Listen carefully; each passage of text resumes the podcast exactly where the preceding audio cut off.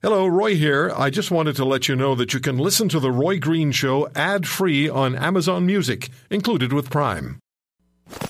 Direct, hard hitting, no holds barred. The Roy Green Show on the Corus Radio Network.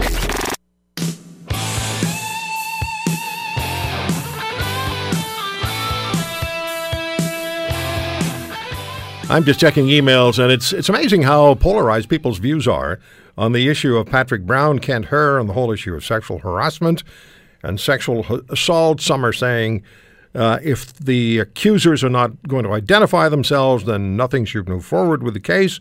Others are saying it's about time that uh, that women had an opportunity to do what men have done, and that's hide behind or or, or not uh, be identified for explaining what happened to them and holding men accountable. Uh, and several people have expressed interest in what I told you we were going to be doing at the top of the next hour, and that is we'll have a public relations expert and crisis management expert on.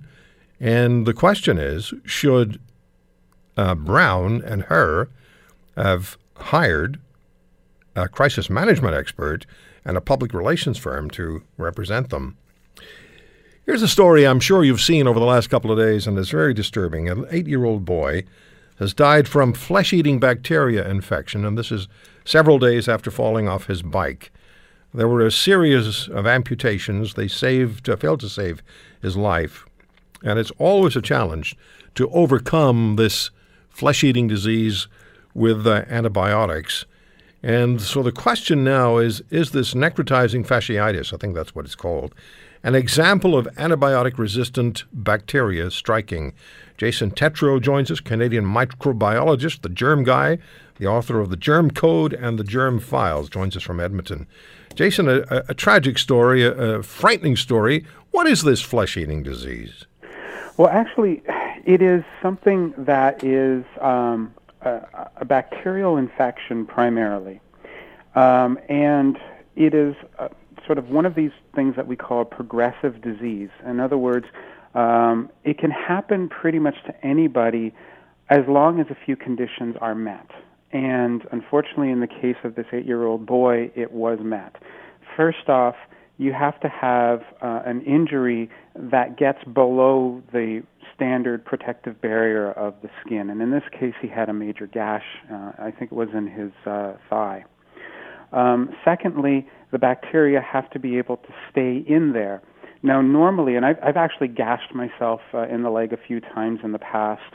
Um, there'll be a, a disinfection routine before they sew you up with the stitches, and usually that works, but sometimes they miss.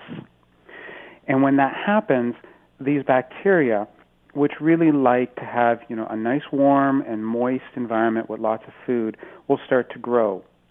And then there are a number of about a dozen different types of species that produce a particular kind of protein that, and I hate to say it, it actually dissolves your flesh. That's why we call it flesh eating disease. And while it's doing that, it's growing, and eventually it gets into your bloodstream and starts to spread around your body. And this can happen in as little as 24 to 48 hours. And by 72 hours, you really are in a life or death situation even though you may not even realize it until you've reached that 48 hour stage. All right.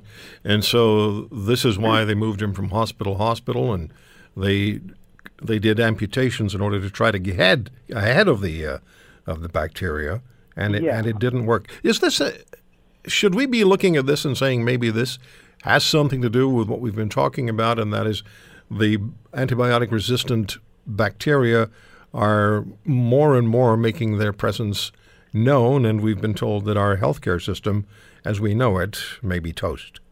Well, I wouldn't necessarily call the healthcare system toast at the moment, but what it is definitely demonstrating is that we are starting to see more and more of these antibiotic resistant bacteria actually getting access into our bodies, um, sometimes just simply through no fault of our own. Mm-hmm. Um, and then once they take hold, if we're not dealing with them immediately, as soon as we find out about the injury, then what ends up happening is they, they do get to have that sort of hold on your body, and as soon as that happens, even if you are treating with antibiotics, um, your chances are probably less than 50-50 that you're going to win the battle.